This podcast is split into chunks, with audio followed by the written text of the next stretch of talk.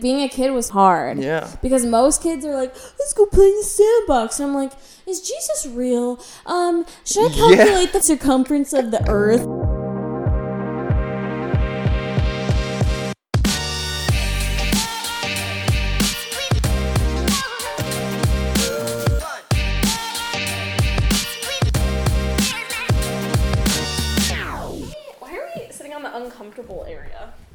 I don't know. I really like loud? sitting on the floor. I know, we were just sitting on the floor talking about my PTSD. Your Um, PTSD, my trauma. We love trauma. Wait, can you Well, we sing for me now? Trauma, but we. No, we we love talking about deep things. Can Let me sing? like. I'll sing for you later with like the guitar or something. Oh my god. Acapella What are you is gonna not sing? as exciting. Plot twist. Na, na, na, na, na, na. I think I could like make an acoustic cover of that. I would have to No. slow it way down. Though. Do you know who LANY is? Yeah, L A course I know N Y. LANY is. Love LANY. Do you like Malibu Nights? Mm-hmm. That song makes me want to cry. I'm not in love right now, but it makes me feel someone's heartbreak. Well, and that's okay. So that's that's why I love music, right? Because it's it's it's about sharing one of two things. It's either about connecting or creating something new. So a music is music is about creating physical feeling. yes. Right? Emotions manifest themselves physically, and the way we can share those is through music. So I'm doing one of two two things. I'm say, I'm writing a song and saying, "Hey, I've felt this. I know you felt this. Yeah. I want you to know that like it's going to be okay because like I understand this." Or it's saying, "Hey, I'm unique in my own way. Let me share something with you that you might not have felt before." You might not have experienced. And that's when a song really grips you, right? When it's a new experience. right. It's a new perspective. But do you think that everyone feels as deeply as like someone like anyone that has some kind of like musical inclination? Do you think everyone feels as deeply like for me, I'm not kidding. Like for there's something about certain songs where it could be the melody, it could be the words, but I feel so deeply about it. Like I could cry and it, it might not even be sadness, it might not be happiness, but there's something about the way the notes like flow together that makes me feel like this physical response. Do you Right. think everyone has that? Like I really want to know if that's just a me thing or if that's I think everybody's capable of it. The Thanks. more intentional you are with your emotions, the more you can expand on them. It's like it's like anything, right? The more you Right. practice something, the better you get at it. Yeah. Now, let's say with coding, right? When you first started learning coding, it was probably something along the lines of copying something from a page, right? Okay, maybe coding's not a great example because I don't know anything about coding. I'll, I'll, I'll, I'll express it this way. When I first started writing music, I was using type beats, right? yeah. So my vision was only as far as my vocal arrangements. Right. But what I understand is the more I learn, the more the reason I want to eventually learn music theory, like I said, I've tried and quit three times.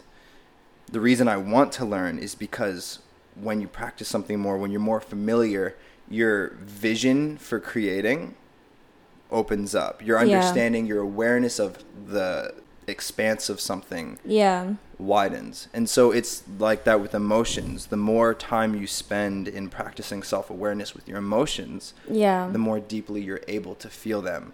But the cool part about art, like I know people who have like looked at a painting, people who I consider to be emotionally pretty surface level. Right. Not that they're less human, but that they're just not that in touch Right. with their emotions. They look at like a like a abstract piece of art and all of a sudden it's like this is like deep weight.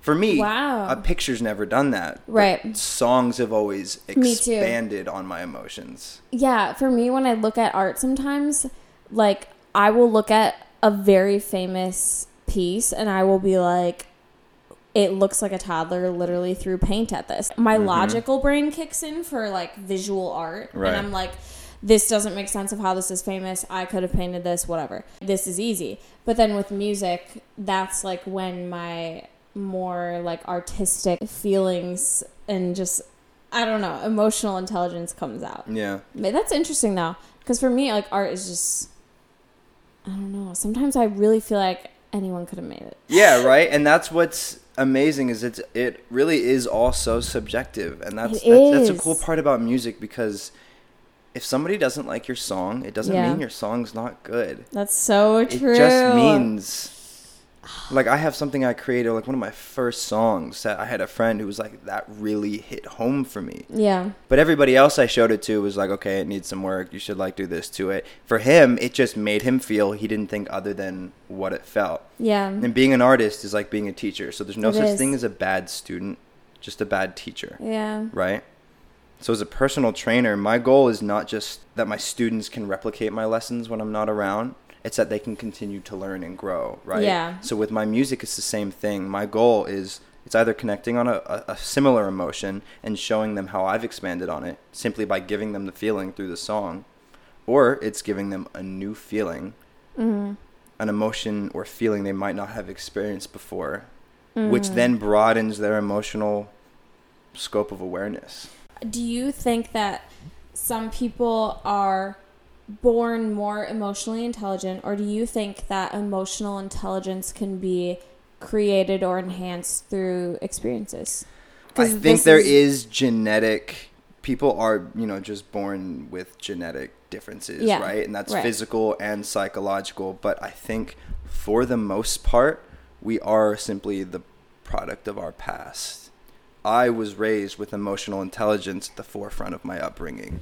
Were your parents really avi- like emotionally available? Did they talk about feelings with you? Like, are your parents together? There's so many questions. Yeah, so they are together. And what they were really open with, and this is, you know, as they grew as parents, the first thing they became very intentional with is, hey, we're trying to figure this out as we go. All right. So, like, I it's like that. developing some grace between, you know, there's that moment where you realize, like, your parents aren't Aren't- right all the time. And you're just like, oh, shit. Wait. yeah, wait, you're what? like, wait, my Like, role models what? aren't perfect. They don't know what they're doing. Oh my god, I was lied to.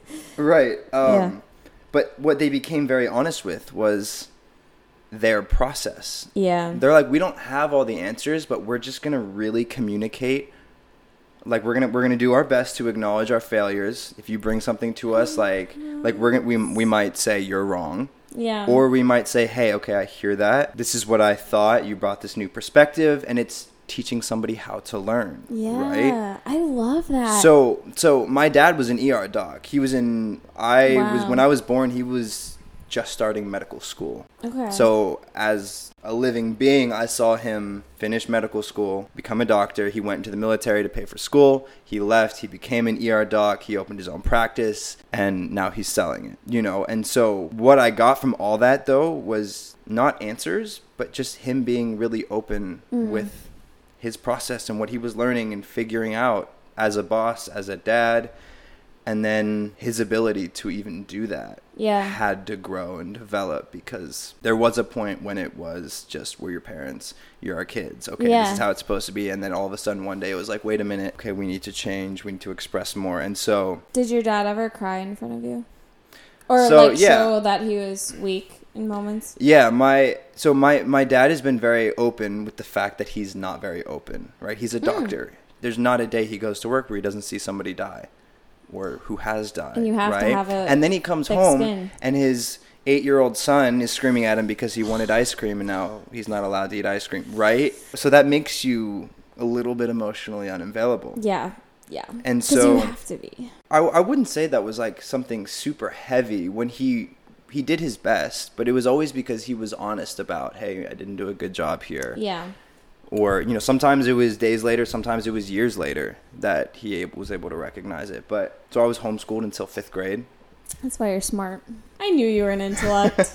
anyway, continue. My mom, so my mom homeschooled three boys for God bless your mother. my mother. older brother was in seventh grade. Yeah, so for You don't have sisters? seven years, no sisters. I Actually, boys are easier than girls. Let's be honest. They are easier, There's but you know, more I feel for her. Like God, I feel for her I so wanted much. so badly for my mom to have Shit, a little sorry, girl to like. But you know what? What it has done is it's it's with my dad's help and with her help, it's taught us how to like best support her. She and I are a lot alike. She and I are like exactly the same. She's like struggle with anxiety, struggle with depression.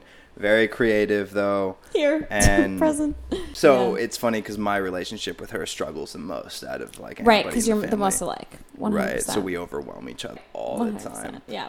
Bringing it back around though, it was really just about being present in the process Yeah. and just doing your best to recognize being okay if it wasn't a day later you found out it was wrong.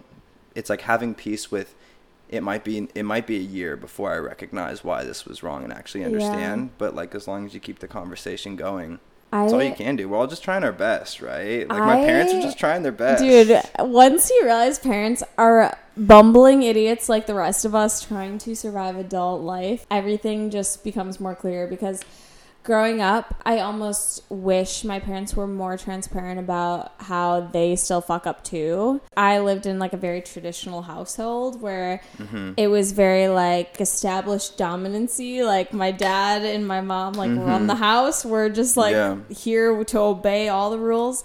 And when you do see those moments of weakness from your parents, it's more earth shattering when you expect them to be on this pedestal and these perfect people and you you feel like fucked up inside. You're like wait i'm so confused. Like when i saw my mom cry for the first time like my parents had gotten in a fight and i saw my mom cry and i was like oh my god. Like honestly i felt sick. I was like parents shouldn't fight. It's just you're raised with these stupid expectations about how adulthood is and it's so not true we're all the same i mean god forbid i actually know people that are 40s 50s that are less mature than i am i'm not saying i'm mature at all but i'm saying age is so relative and or not relative age is like Well, it is it's relative. it's relative, but it's also kind of arbitrary. Like your age doesn't mean anything in terms of your emotional intelligence always. Yeah, your EQ is Yeah. what matters. Exactly. And experiences do enhance that, but I do think going back to my question about whether you think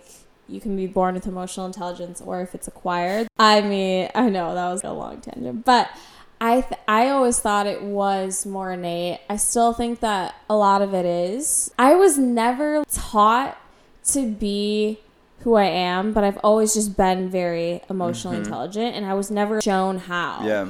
And so I do think it is more innate, but through your examples, I realized there are things that you can bring out in people that can really show them their introspection and they can grow so much. Yeah, and I think this is this is how I see it. It's funny. I had a conversation about this mm, maybe five months ago, like right as COVID hit. we were at home, and a friend of my older brother's from New York actually was visiting, and we were talking about how if the world is comprised of A, B, C, D, E, and F, some people are born only genetically able to see A, B, but live with A, B, and F, and so they learn all of those.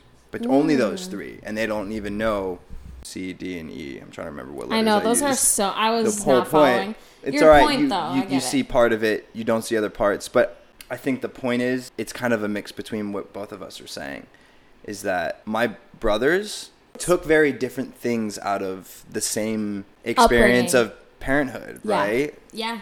like I I gravitated very much towards like and I held on to all everything emotional intelligence, self-awareness.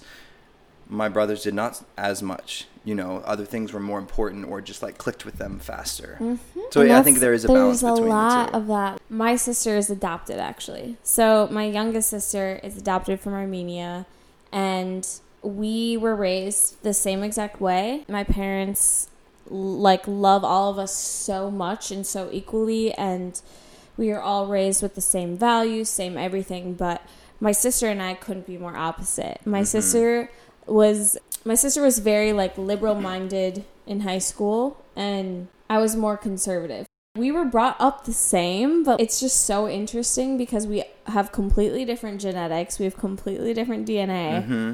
and we were polar opposites. And so I do think that biology in the end can sometimes like overpower experiences. We went through the same like family experiences. Right. We went through the same deaths in our family. We went through the Right. same everything and we reacted in such different ways. And my brother and I just as an example, we never had to be told to do our homework. We we just really wanted to get straight A's. It might be that control thing. Like I'm just mm-hmm. a perfectionist by nature. My sister hated school, would have to be grounded because my mom would be like, You have missing assignments, whatever. But we were raised the same exact way. Mm-hmm. I love psychology and I love science and experiments. So it was really interesting seeing that in real life. The difference between our biology. We were raised in the same way, but our differences and the magnitude of those differences were just so great. But I do think, though, from what you said, I mean, experiences do matter. What we were talking about with PTSD, I wouldn't have PTSD about puking if I didn't get E. coli when I was three. Right. Yeah. So, but then there's this question. I'm about to get more complicated and talk forever. Am I just more susceptible of getting PTSD because I have anxiety running in my family? Well, Would anyone get yeah. that from just puking a shit ton? Well, like, think about probably it, not.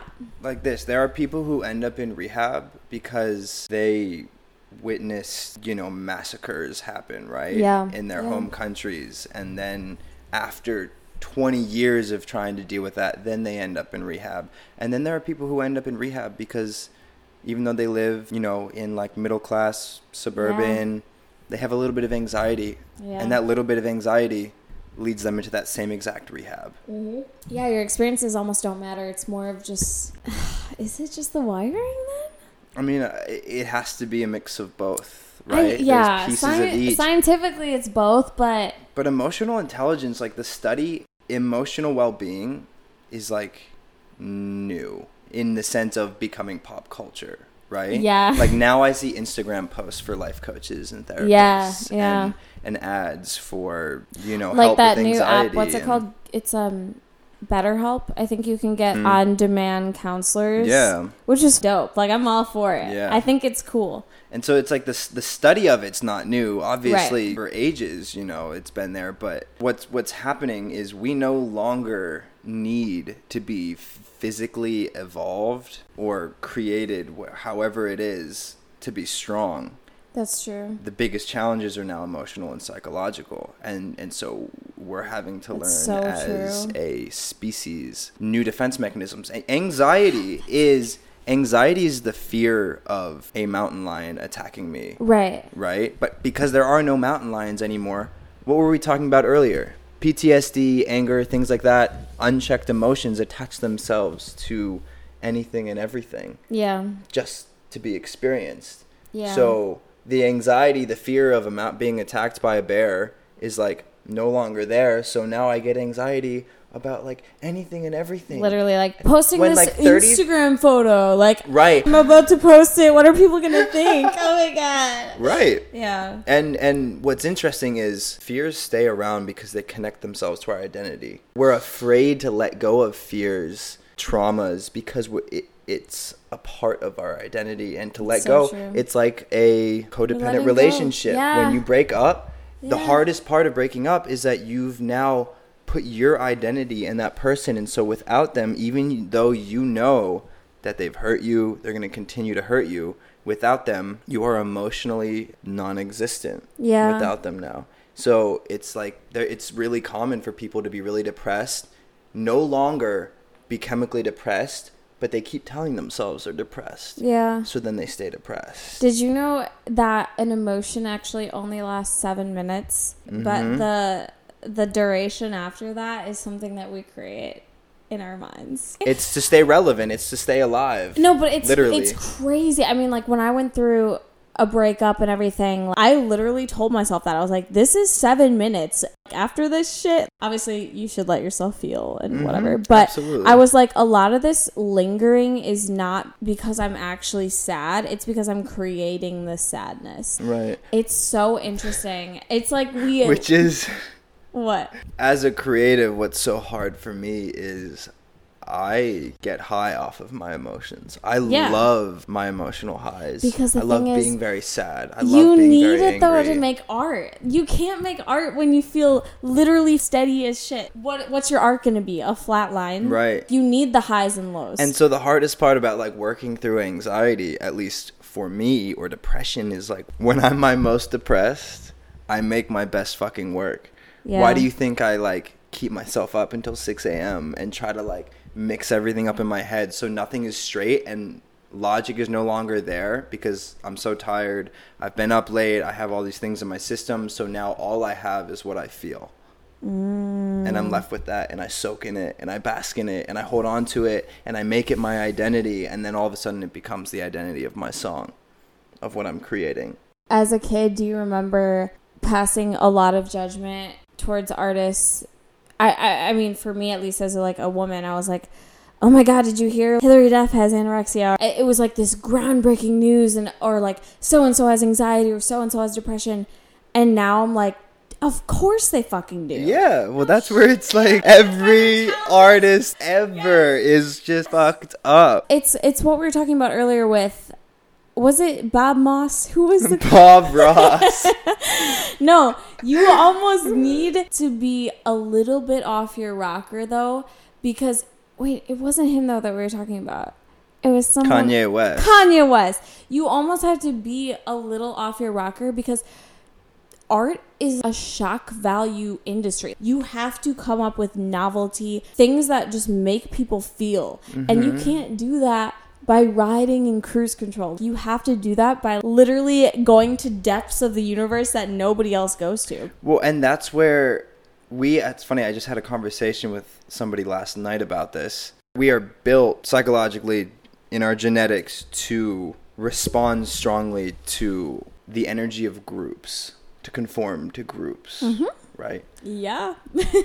Now, the people who are the most successful and the most creative are those who have been able to be most uniquely themselves. I talk to people all the time, and I always, I, I, I very often meet people with similarities, right? Yeah. You know, there, there's, it's rare you're gonna like never see somebody who doesn't share something similar to you. But what is the most important is the perspective. It's it's a new perspective on something Yeah. familiar, right? And so the ability to kind of be off your rocker in a sense, a little bit crazy, what it does is it allows you to no longer be ensnared by essentially group psychology. Right. Your subconscious no longer attaches itself to groups. So are you kind of saying in a roundabout way, we're all kind of off our rocker in quotations, but some people are more willing or unintentionally just more open about who they are. They don't conform to groups as much. Like are you saying we're all kind of like that, but most people just think they need to act in course with standards and like be a certain way with a Yeah. group? To be honest, I don't know that I can say for sure what I was saying. A lot of the times as I speak, I'm not always trying to make a point.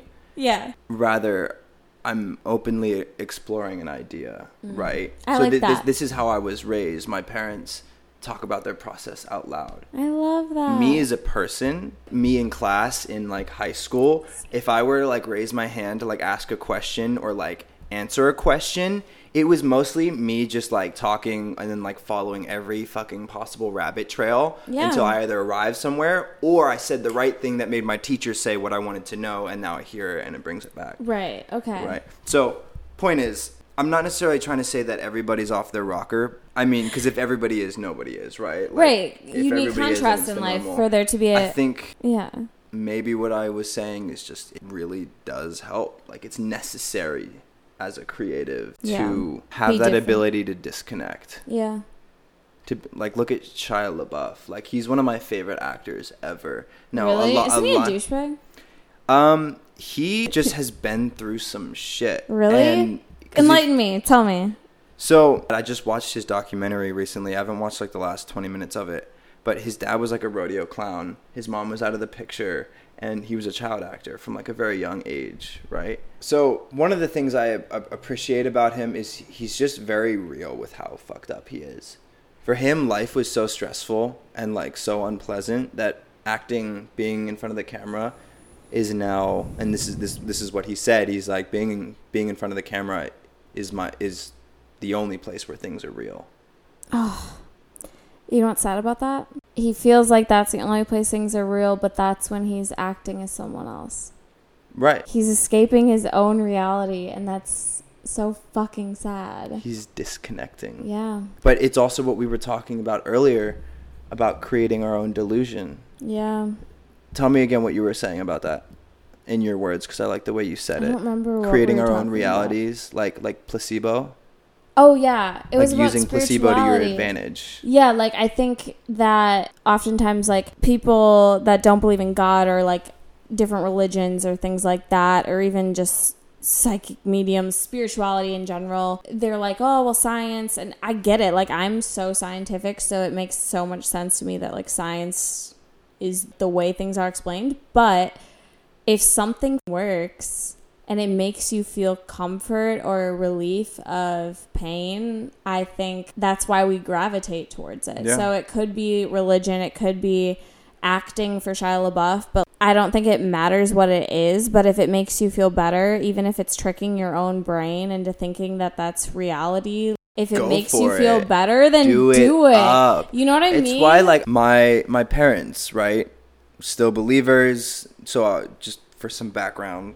for the viewers grew up in like a rather conservative home generally would have been identified as christian. What my parents would have said is we we have certain beliefs that lead us to live a certain life and a lot of those ideals align themselves with what you would call christianity but the reason they don't always say yes we're christians is because there's misunderstanding about that so they want to leave the space to intentionally express what it is I love that. and so their faith is very come as you are. This is what we believe. And because we believe it, we would love for you to believe this.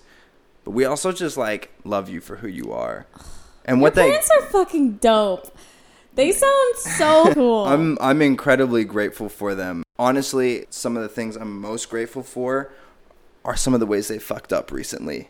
Really? because it's brought some like unreal conversations, things that I never would have figured out until I've had kids who are now 20 years old. But now they're being honest with me about it now, so I have a perspective of what it's like. Can you like explain what you mean by this a little bit? Like without giving away what Hmm. the whole story is? Like I just want to understand better. I think it's more so like mistakes, right? Like I'm me being grateful for their mistakes. Right. I moved to New York to get my ass kicked. I dropped out of college. I moved to New York because I was like, go. fuck, I'm undisciplined. I'm lazy. My parents didn't spoil me, but they were very generous with me. You dropped out of college? Yeah, after my freshman year. Where'd you go to college? Uh, Liberty University in Virginia, Virginia. which is okay. like a private and Christian you dropped school. out. Okay. Continue. Yeah. And because failure is the best lesson. It right? is, yeah. And once you recognize that, it becomes very easy to just acknowledge it and get excited about it. And once my parents learned to do that with the intention of it being for the growth of their children, my brothers and I, and myself, it's just made emotional strife within our family as difficult as it can be. It always ends up bringing us back better, stronger, Yeah. You know loving each other more because it's opening up awareness it's it's opening up more of an ability to love the more of something you see you can love the first half of the movie but you'll never love it as much as you love the whole movie Yeah. if you see it I've been thinking about this a lot. I talked to someone recently about a toxic relationship that they were in. And after telling me all the things that went down, she was like, But I still love him. And at the time, I like couldn't understand it. And I was like, How can you love someone that treats you like that or did those things like those? Mm-hmm. And I guess like, with family, they can do things that we may not agree with at all, but then we love them at the end of the day. At the same time, it just begs the question: Is that unhealthy? Like, is that unhealthy to? it's unhealthy without boundaries right. I guess if your parents were smuggling drugs to Mexico and yeah that would you know what I mean though, like what you're saying, it reminded me of.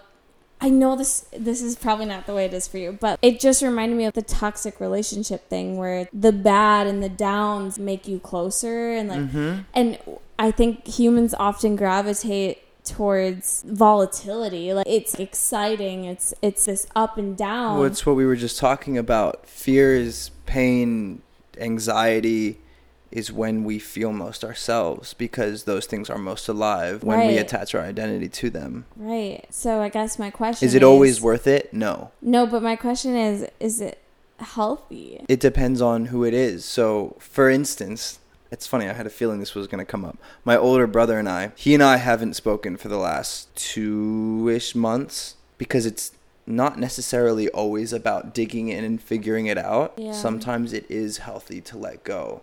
Yeah. Right. My parents have been very open about how difficult they've been married for 30 years and they've been very open with how difficult it has been at times. The It fact is. that the fact that maybe the only reason they're still together is because Children.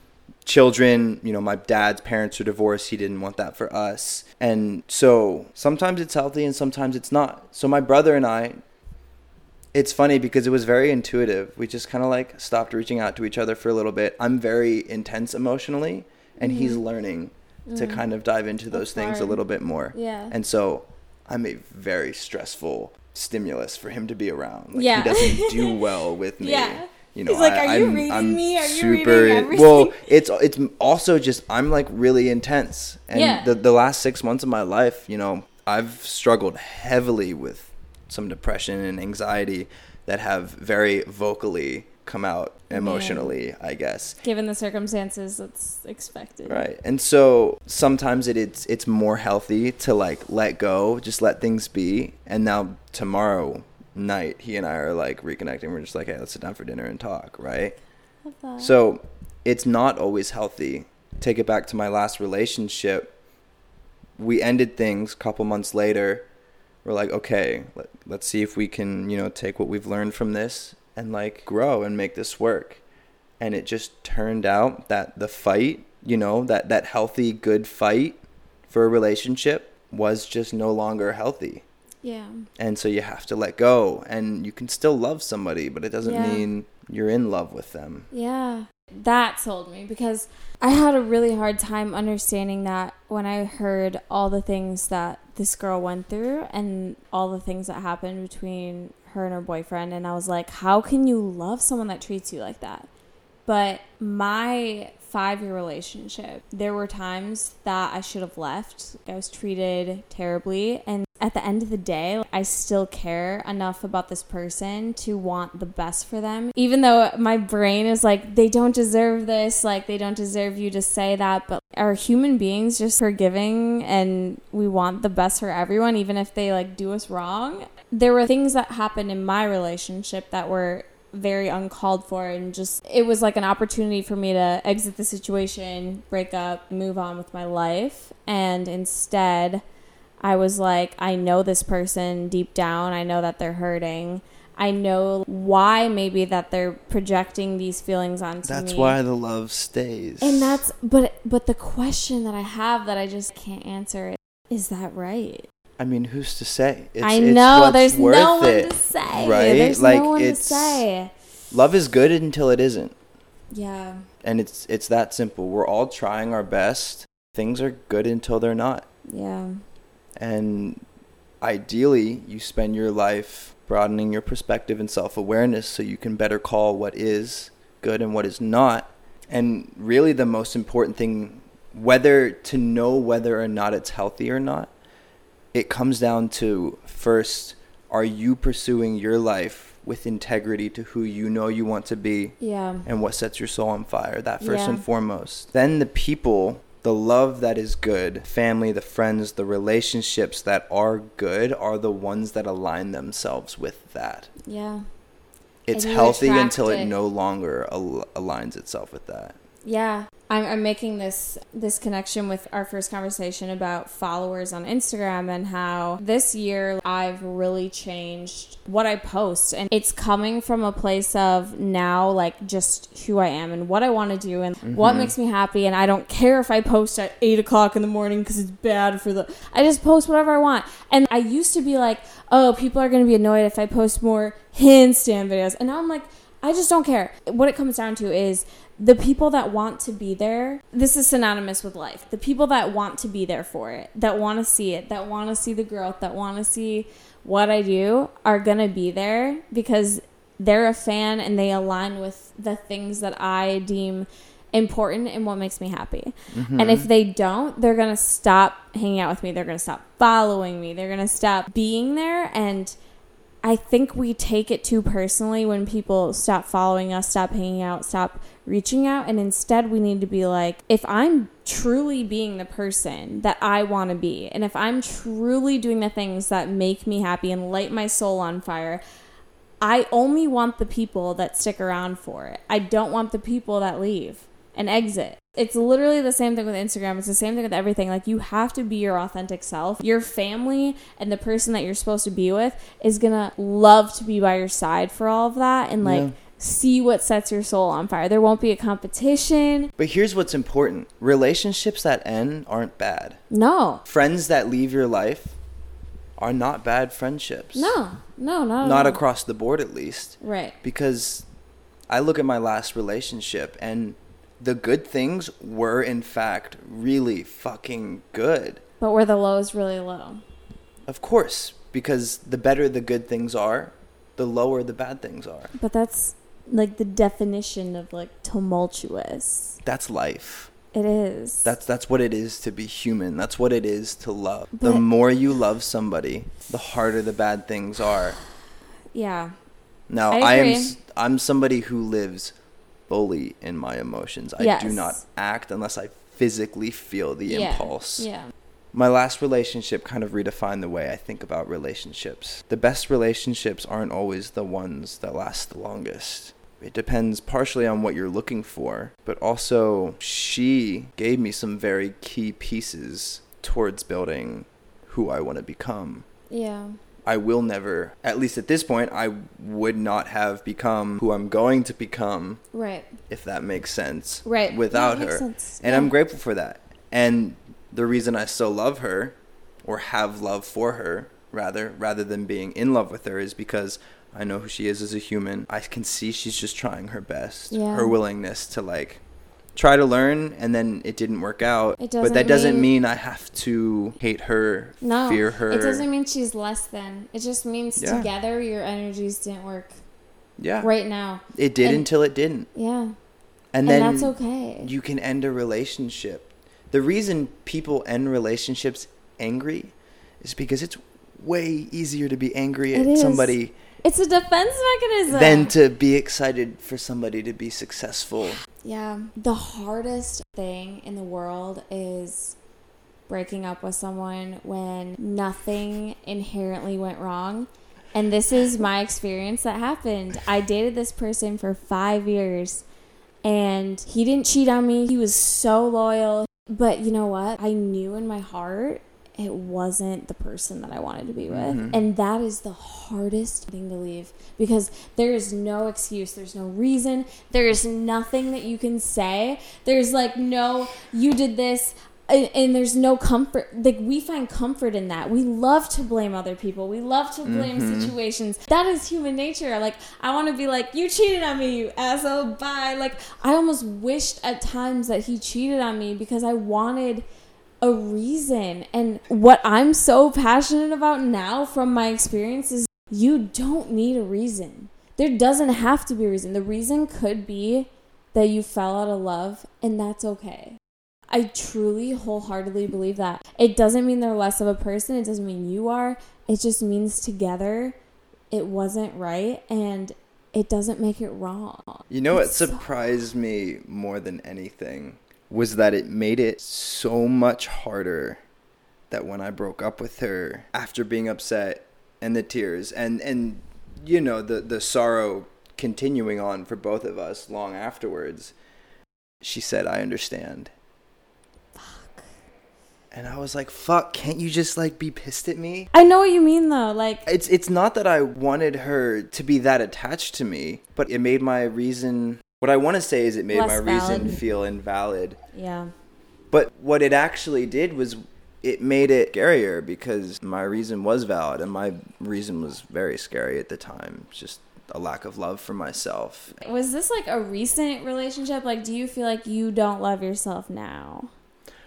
I think like any relationships, I'm still growing to appreciate myself. How old are you? 24. We're the same age. Okay. again i was just having a conversation about this with somebody today like learning to love yourself is it's not about being in love with yourself but it's about taking the actions you take for somebody you are in love with gratitude right gratitude is not knowing when you're supposed to be grateful gratitude is being physically and emotionally overwhelmed with the reality of what you have based on what you don't you exist and you could not that at its base for my entire life i'm going to go like the opposite of where you think I'm going with this was like the worst thing ever. I was never excited to be alive as a kid. Life was just like so fucking stressful. You always and, struggled like, though, like me. I, I struggled with anxiety and depression Mhm. my whole life. Being a kid was hard. yeah. Because most kids are like, let's go play in the sandbox. And I'm like, is Jesus real? Um, should I Yeah. calculate the circumference of the earth? No, I totally understand. It's